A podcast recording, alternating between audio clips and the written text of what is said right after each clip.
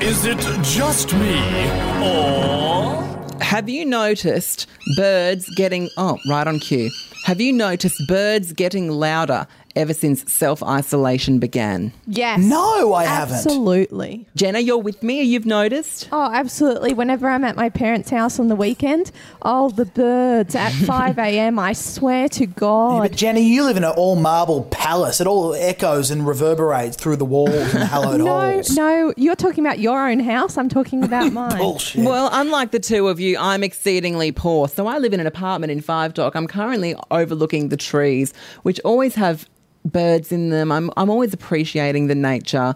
But for some reason, ever since the whole coronavirus pandemic really kicked off and became intense and people were staying home more, I noticed the birds were being louder. And I've spoken to other people and they've said the same thing. And so I was curious enough to go and do a bit of research about it. And I found an article that said the coronavirus has drastically transformed the world in sound. The routine cacophony of daily life has calmed, lending more weight to noises left behind, such as bird calls. Now, not only that, but apparently some birds in metro areas have conditioned their chirps to be extra loud so that they can send warning signals to other birds, even in amongst loud traffic and stuff. So not only is everything quieter, but also every fucking bird in Sydney is like a person walking out of a concert where their ears are like blaring and they're a little bit deaf. They're like, "Oh, how good was that?" Oh my I god! So I know th- it. this is no, this is actually really cool because I read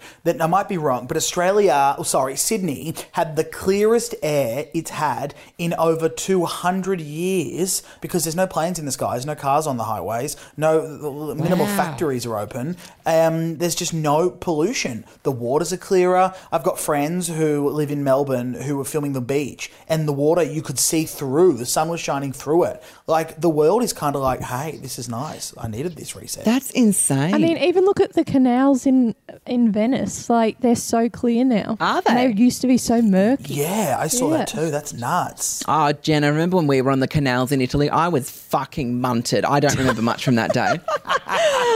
nor do I. Nor do I. So that's funny that there's all these perks that are kind of arising out of this coronavirus thing. Do you know what I was thinking the other day? Apparently, it takes 21 days for human beings to break a habit. So, like, if you don't chew your nails for 21 days, then you should, in theory, be fine. Do you reckon after like months in isolation, people would just get used to not having access to restaurants? What if restaurants reopen and just no one goes out because we've conditioned to being like this? By the way, can you guys hear that over the Skype call? I feel like the birds knew I was talking about them. I They're can going hear them. I can also now. hear a frog. It sounds like you're in the Minnamurra rainforest. I know I'm in the inner west of Sydney, but it literally feels like I'm in the middle of nowhere sometimes, and that's just how I like it. An Uber driver driving me home once made the comment, "I reckon you live on the quietest street in Sydney," and I said, "And I'm proud of it." oh, that's really cute. Oh, the birds are chiming in again. Yeah, I can hear those birds too, Mitch. Oh goodness. It sounds me. like you're on a nature walk at the, at the. You know, I keep wanting to reference the Minnamurra rainforest. That's because I went on a school excursion there in Year Seven, and um, it's home of their natural lyrebirds. And I remember everyone going, "The lyrebirds make sounds. They try to fool you, so they're not hunted. If we're quiet, we can hear them. If you hear an elephant, it's just a lyrebird. If you hear a lion, it's just a lyrebird. They can also mimic the sound of chainsaws and cars. Really? Ten minutes later, we hear.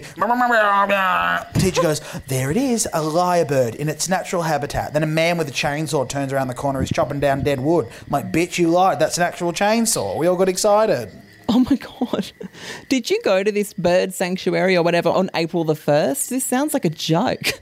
No, it's true. And the lyrebird can mimic people's, can mimic any sound it hears. That's how it gets rid of predators because it can mimic the sound of a tiger or a lion or a bear, and it just does it, and then its its pre- its predators run off. Yes, actually, that is true. That that is true. I went on a day trip um, in Victoria on the way to Sovereign Hill, which is where I Yeah. went to that gold mine, and they told us about that lyrebird Which as is, well. which is where I went to that gold mine in 1800. I was killed, struck by a gold nugget. Is it just me? You can follow the show online. Just search Couple of Mitches. If you don't, you're a dickhead.